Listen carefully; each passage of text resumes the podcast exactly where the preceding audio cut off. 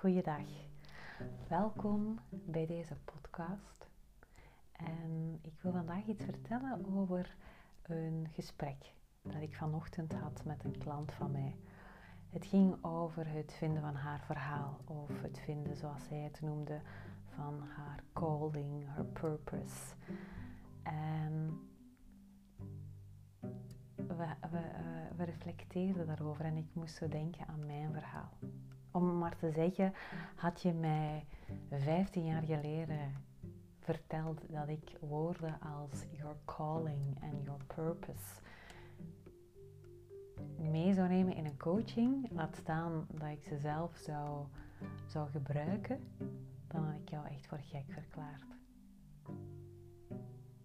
En toch is mijn pad exact zo gelopen. En waarom deel ik dit? Omdat het misschien voor jou ook interessant is om dit verhaal te horen. En misschien herken je er wel iets in of kan je er iets mee. Ik geef het jou maar mee. Pik eruit wat voor jou, wat voor jou belangrijk is of wat jij ervan vindt. Waar dit verhaal is gestart, en dan heb ik het over mijn verhaal, waarbij ik momenteel gefocust ben op de psychologie van de stem, de helende kracht van een stem en ook gewoon het uh, binnen- en buitenkant van een stem op elkaar afstemmen, zodat jij er staat, zodat je als leider er staat, zodat je authentiek bent. Dat zijn de zaken waar ik nu momenteel een focus op heb. Ik heb een praktijk die heet Sparkling Voice en ik ondersteun daarbij mensen bij het vinden van een stem, maar ook echt te gaan luisteren naar die stem. Wat vertelt jouw stem? Zodat zij comfortabeler spreken, zodat ze meer volume maken, eh, minder druk zetten of minder belasting op die stem zetten. Wie zijn mensen die ik momenteel begeleid? Dat zijn voornamelijk ondernemers, managers, professionals. En daarnaast ook gewoon een heel aantal mensen die interesse hebben in dat stukje rond stem. Waar mijn verhaal begint, dat is bij een grote droom die ik had als klein meisje. Ik had eigenlijk twee dromen. Ik moet mezelf corrigeren. De ene daarvan was om de wereld te verbeteren. Ik kom uit, een, uit de jaren 80 de tijd van televisie en de uitgemergelde kinderen in Ethiopië. Ik begreep daar niks van. Dat, was, dat waren heel chockerende beelden. En ik herinner mij nog dat, dat ik toen in mijn bed lag te fantaseren. En dat ik dacht van, goh, ik ga gewoon uh, koning Boudewijn even bij de hand nemen. We roepen al die uh, wereldleiders hier rond de tafel. Want ja, dit hoeft toch niet. Dit is ook heel eenvoudig op te lossen. Namelijk, uh, al het voedsel dat wij hier hebben, daar kan gerust wat van getransporteerd worden. Dat was één droom. De andere droom uh, is, was, was om zangeres of danseres te worden. Ik hield ongelooflijk van zingen en dansen. Uh, maar als je uit een klein dorp komt, uit het Waasland, dan uh, is dat niet de ideale voedingsbodem om daarin verder te gaan. Ik kom uit een fantastisch gezin. Ik heb hele zorgzame, lieve ouders die tegelijkertijd ook heel bescheiden zijn. En mm, die mogelijk wel een beetje schrik hadden van oei, onze dochter zal ze niet naast haar schoenen gaan lopen als ze zangeres wil worden. Dus ik heb daar niks mee gedaan. En dat heeft niet alleen te maken met dat bescheidene van dat dorp en mijn ouders, maar ook met het feit dat als je hier in Vlaanderen wilde zingen, dat je dan naar de muziekschool moest. En ik was niet zo'n fan van school. Dus laat staan dat ik na de uren nog eens naar een andere school zou gaan om muziek en notenleer te gaan leren. Ik dacht het niet. Ik speelde daarvoor heel te, veel te graag buiten. Dus ik heb dat niet gedaan. En ik heb eigenlijk het parcours afgelegd zoals iedereen dat aflegt. Lagere school ging heel vlot, middelbare school ging al een beetje minder vlot. Ik uh, was niet zo'n goede student. Ik wist gewoon eigenlijk niet hoe te studeren. Ik heb uren op mijn kamer gezeten, boven mijn boeken, uren boven dezelfde bladzijde, omdat ik niet wist, wat moet ik hiermee? Ik heb hier alles een toets van afgelegd. Waarom moet ik hier nu nog eens een examen van afleggen? Dus ik uh, heb uren zitten wachten op mijn kamer totdat het vijf uur was of vier uur was en ik terug naar, naar, naar mijn ouders kon. Zonder dat ik überhaupt één letter gelezen had. Maar wat, dat is een ander verhaal. Maar ik heb wel het parcours. Het is me wel gelukt om mijn diploma middelbare school te halen. En dan kwam het moment om verder te studeren. Ja, van, van zingen en dansen was er toen al lang geen sprake meer. Ik wist alleen niet op mijn 18 wat ik wilde studeren. En het is dankzij een uh, leerkracht geschiedenis, mevrouw Burm, die zei: Goh, zo maatschappelijk assistent, sociaal werk, denk je niet dat dat iets is voor u, Katrien? Dat ik eigenlijk sociaal werk ben gaan studeren, een bachelor met hetzelfde parcours zoals in de middelbare school. Namelijk uren boven mijn boeken, niet weten wat ermee te doen. En daardoor wel gewoon door die drie jaar heen gesparteld. Ik noem eigenlijk die drie jaar van die bachelor, dat waren mijn jaren om volwassen te worden. Ik, heb, ik zat toen op kot, dus dat, dat was eigenlijk de gigantische leerschool. En heb ik daar veel uit geleerd? Uh, ja, ik heb daar veel uit geleerd dat was een generalistische opleiding. Je kreeg een beetje psychologie, economie, sociaal zekerheid, uh, heel veel praktijk. Dus daar heb ik er wel uit meegenomen. Was ik de beste student? Alles behalve. Maar ik heb mijn diploma gehaald en dat was er wat van mij verwacht werd. En dan op mijn 20 was ik afgestudeerd had ik heel veel zin om verder te gaan. En ik had ontdekt in die opleiding Sociaal-Cultureel Werk dat uh, het creatieve, het expressieve, dat, dat, ik daar wel goed in was en dat ik dat wel heel graag deed. Dus ik had het idee van misschien moet ik uh, of wil ik toch daarin verder gaan. En dan waren er twee keuzes, criminologie of Studio Herman Teerling. Het is uiteindelijk geen van beide geworden. Uh, Studio Herman Teerling, op dat moment nog altijd in dezelfde omgeving, met een lief toen dat eigenlijk er maar niks van vond. Je kan niet je beroep maken van een leven als acteur. Doe maar, doe maar gewoon. Ga maar iets anders studeren. En die criminologie, dat was het dan toch ook helemaal niet. Dus ik ben dan gaan werken en eigenlijk deed ik op dat moment het werk van een criminologe. In die zin dat uh, al mijn collega's allemaal criminologen waren die weliswaar op niveau van A1 maatschappelijk werk betaald werden. Dus dat was ook uitgesloten. En ben dan verder gaan studeren. Ben uiteindelijk heb ik een lerarenopleiding gedaan. Ik heb communicatiewetenschappen gestudeerd en ik ben dan verder gegaan in het onderwijs. Eigenlijk een heel mooi parcours voor een gemiddelde Vlaamse vrouw, meisje op dat moment nog tot 2012. Ik werkte toen aan de universiteit. Een fantastisch project had ik daar mogen opzetten. Een heel nieuwe opleiding creëren, pionieren. Heel fijn. En toen die opleiding klaar was en dat succes, dat was een succes, dat was heel goed, mocht ik de continuering doen van dat project. En laat dat nu niet mijn sterkste kant zijn. Ik ben iemand die heel graag dingen opzet, maar het creëren doe ik eigenlijk niet zo. Of het, het, het continueren, pardon, het uitvoeren, dat doe ik niet zo graag. Dan geef je me maar liever iets nieuws. En ik was heel hard aan het werken. Heel hard in dat ehm, ja, verantwoordelijke stuk. Hè? Het, het pad belopen dat, dat van jou verwacht wordt dat je loopt. En op een gegeven moment, combinatie hard werken, fysiek echt ziek zijn. Ik was ziek. En in een job zitten waar dat echt 0,0 uitdaging in zat voor mij. En toen crashte ik. En dat was, een crash, dat was, dat was geen burn-out. Maar wel mijn lijf dat heel duidelijk zei, hier stopt het. En ik viel uit twee weken op een heel bijzonder moment. En in die twee weken is er een hele switch gebeurd. Dan dacht ik, oké, die droom van vroeger, die wil ik terug opnemen. Dus ik heb een aantal zaken, het was in 2012 terug opgenomen.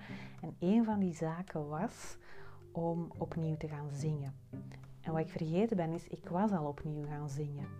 Uh, ik had, ik in het onderwijs stond, ben ik in avondschool opleiding klassieke zang gaan volgen. En daar kwam, of was ik in aanraking gekomen met Lichtenberger methode, maar de methode altijd in functie van repertoire. En wat voor mij zo'n zo'n opleiding aan de academie vooral plezier was, was, werd heel serieus genomen. En dat was echt niet mijn omgeving. Dus ik ben daar vroeger mee gestopt. Tot aan 2012, toen ik echt voelde van ik wil dit terug opnemen. Ik wil echt, echt opnieuw gaan zingen. Ik ben naar Nederland getrokken, naar de leerkracht van mijn zangleerkracht, voormalige zangleerkracht. En zij had echt opleiding in Duitsland gevolgd. En toen ik bij haar zangles volgde, dat was echt. Er gebeurden magische dingen. Hoe mijn stem zich ontwikkelde, hoe zij hoe aanvoelde, Ehm, hoe ik verdere stappen kon nemen om die stem meer en meer te ontwikkelen.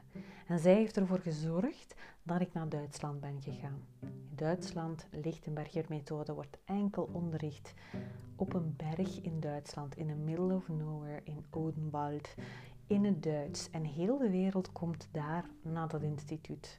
Dus ik ben naar daar afgereisd en ik kwam daar tussen logopedisten, zangeres, zangers en zangeressen, artiesten, muzikanten, koordirigenten. En tot op de dag van vandaag mag ik zeggen dat ik mij daar nog altijd een beetje de vreemde eend in de bijt voel. Want ik heb helemaal geen achtergrond in dat, in dat, in dat kunstige, kunstelijke. Um, ook niet in het logopedische. Maar ik ben daar wel thuis gekomen. Ik ben maar echt, voor mij vielen daar ongelooflijk veel puzzelstukken in elkaar. En dat was eigenlijk, denk ik, de eerste aanzet om te zien van, tja, al mijn ervaringen, al mijn, mijn kennis, alles wat ik eigenlijk de afgelopen jaren heb meegemaakt, dat komt hier wat samen. En dat was, dat was eigenlijk het eerste stuk wat heel mooi was om te zien. Dus ik ben daar echt de opleiding, met volle goesting heb ik daar de opleiding gevolgd tot Lichtenberger stempedagoge. En ik heb dan mijn praktijk opgericht. En het begin van mijn praktijk was nog altijd met het idee, ik wil zangers coachen. Dus ik, eh, ik ben eigenlijk begonnen, nog toen ik aan UNIF werkte. Tijdens de middagpauze in de kapel van UNIF gaf ik zanglesjes aan mijn collega's. Dan is dat uitgebreid. En op een gegeven moment zag ik dat hier uh, toch wel grote transformaties gebeurden bij mensen die kwamen zingen. En toen dacht ik, maar wacht eens. Dit werk is zo belangrijk. Die stem en stem laten horen.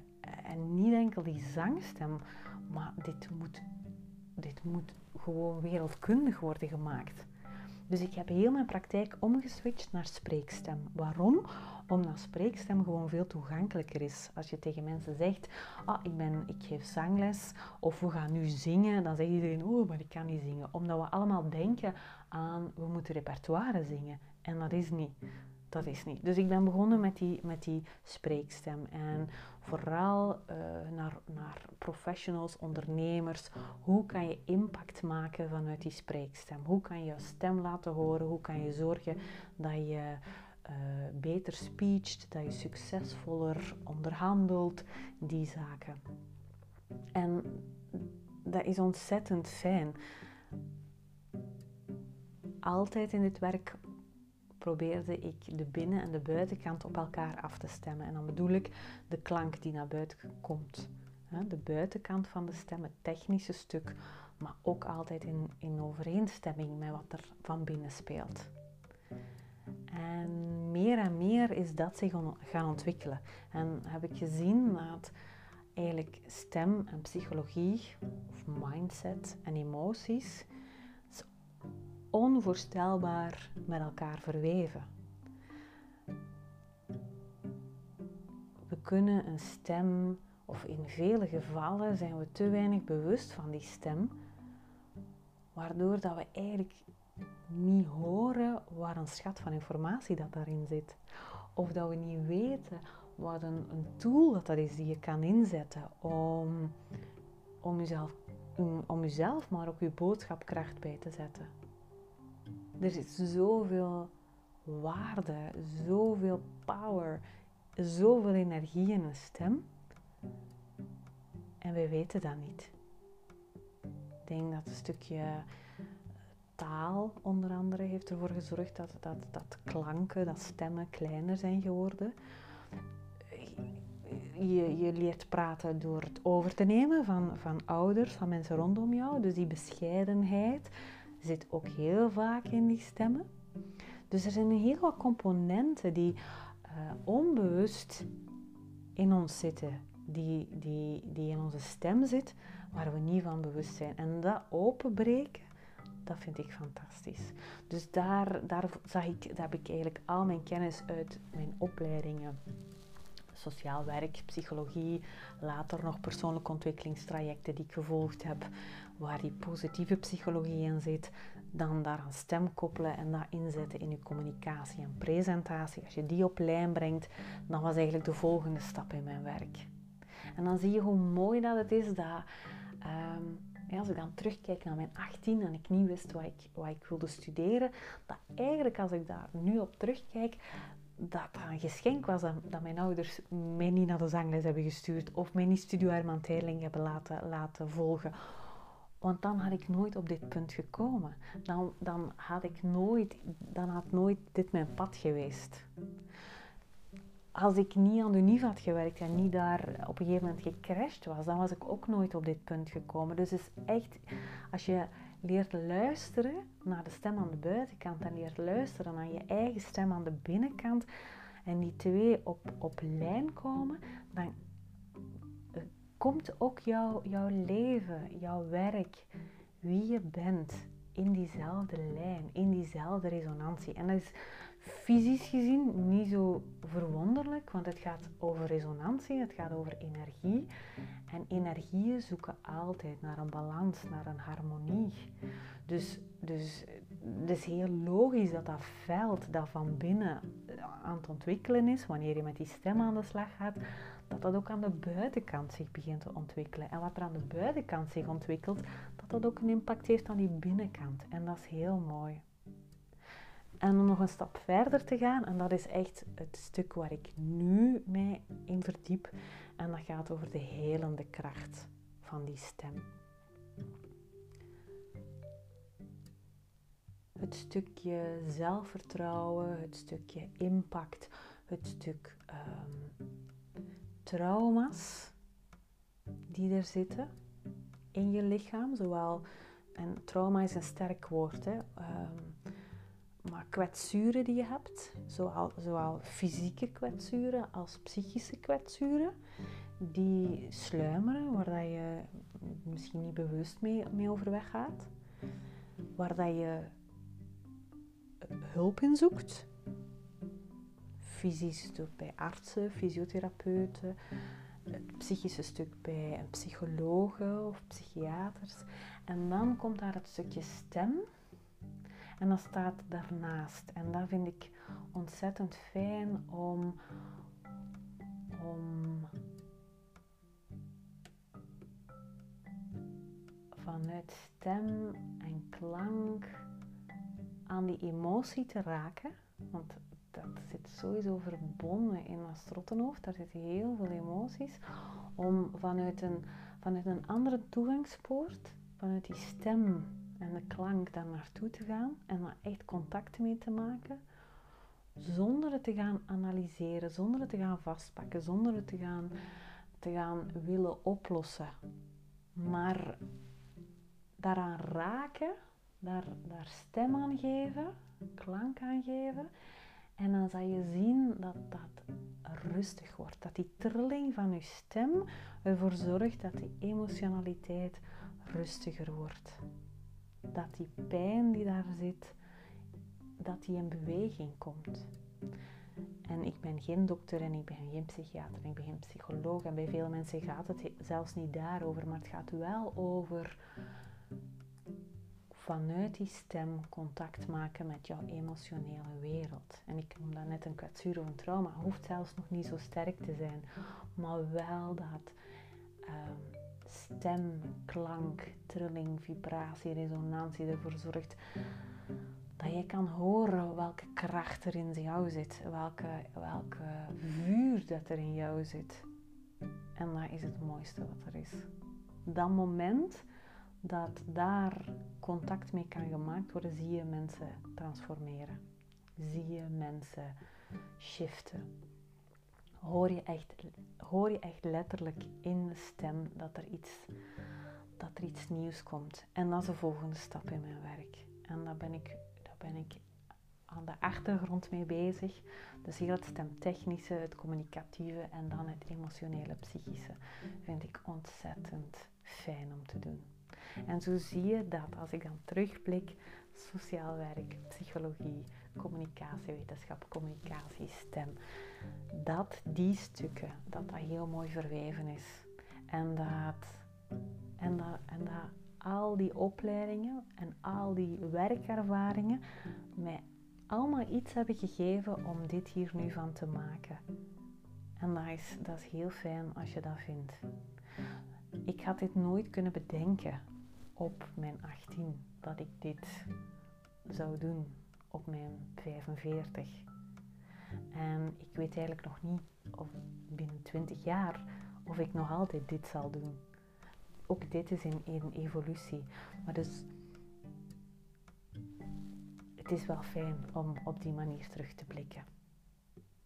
Dat wil ik graag met jou delen. Ik weet niet of dat je hier iets mee kan en of dat het überhaupt interessant is om naar, om naar dit verhaal te luisteren. Uh, heb je er vragen over? Stuur mij gerust een mailtje. Laat mij iets weten.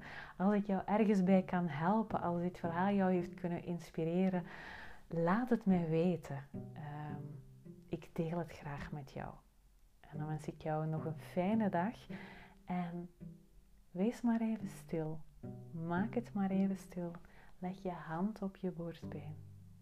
Adem een paar keer diep in en uit.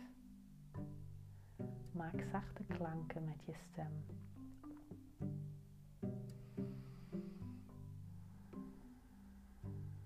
En voel de resonantie van je borstbeen. Blijf bij je waarneming, blijf bij je hand, blijf bij je borstbeen. En voel hoeveel rust er in jou zit. Fijne dag. Tot later.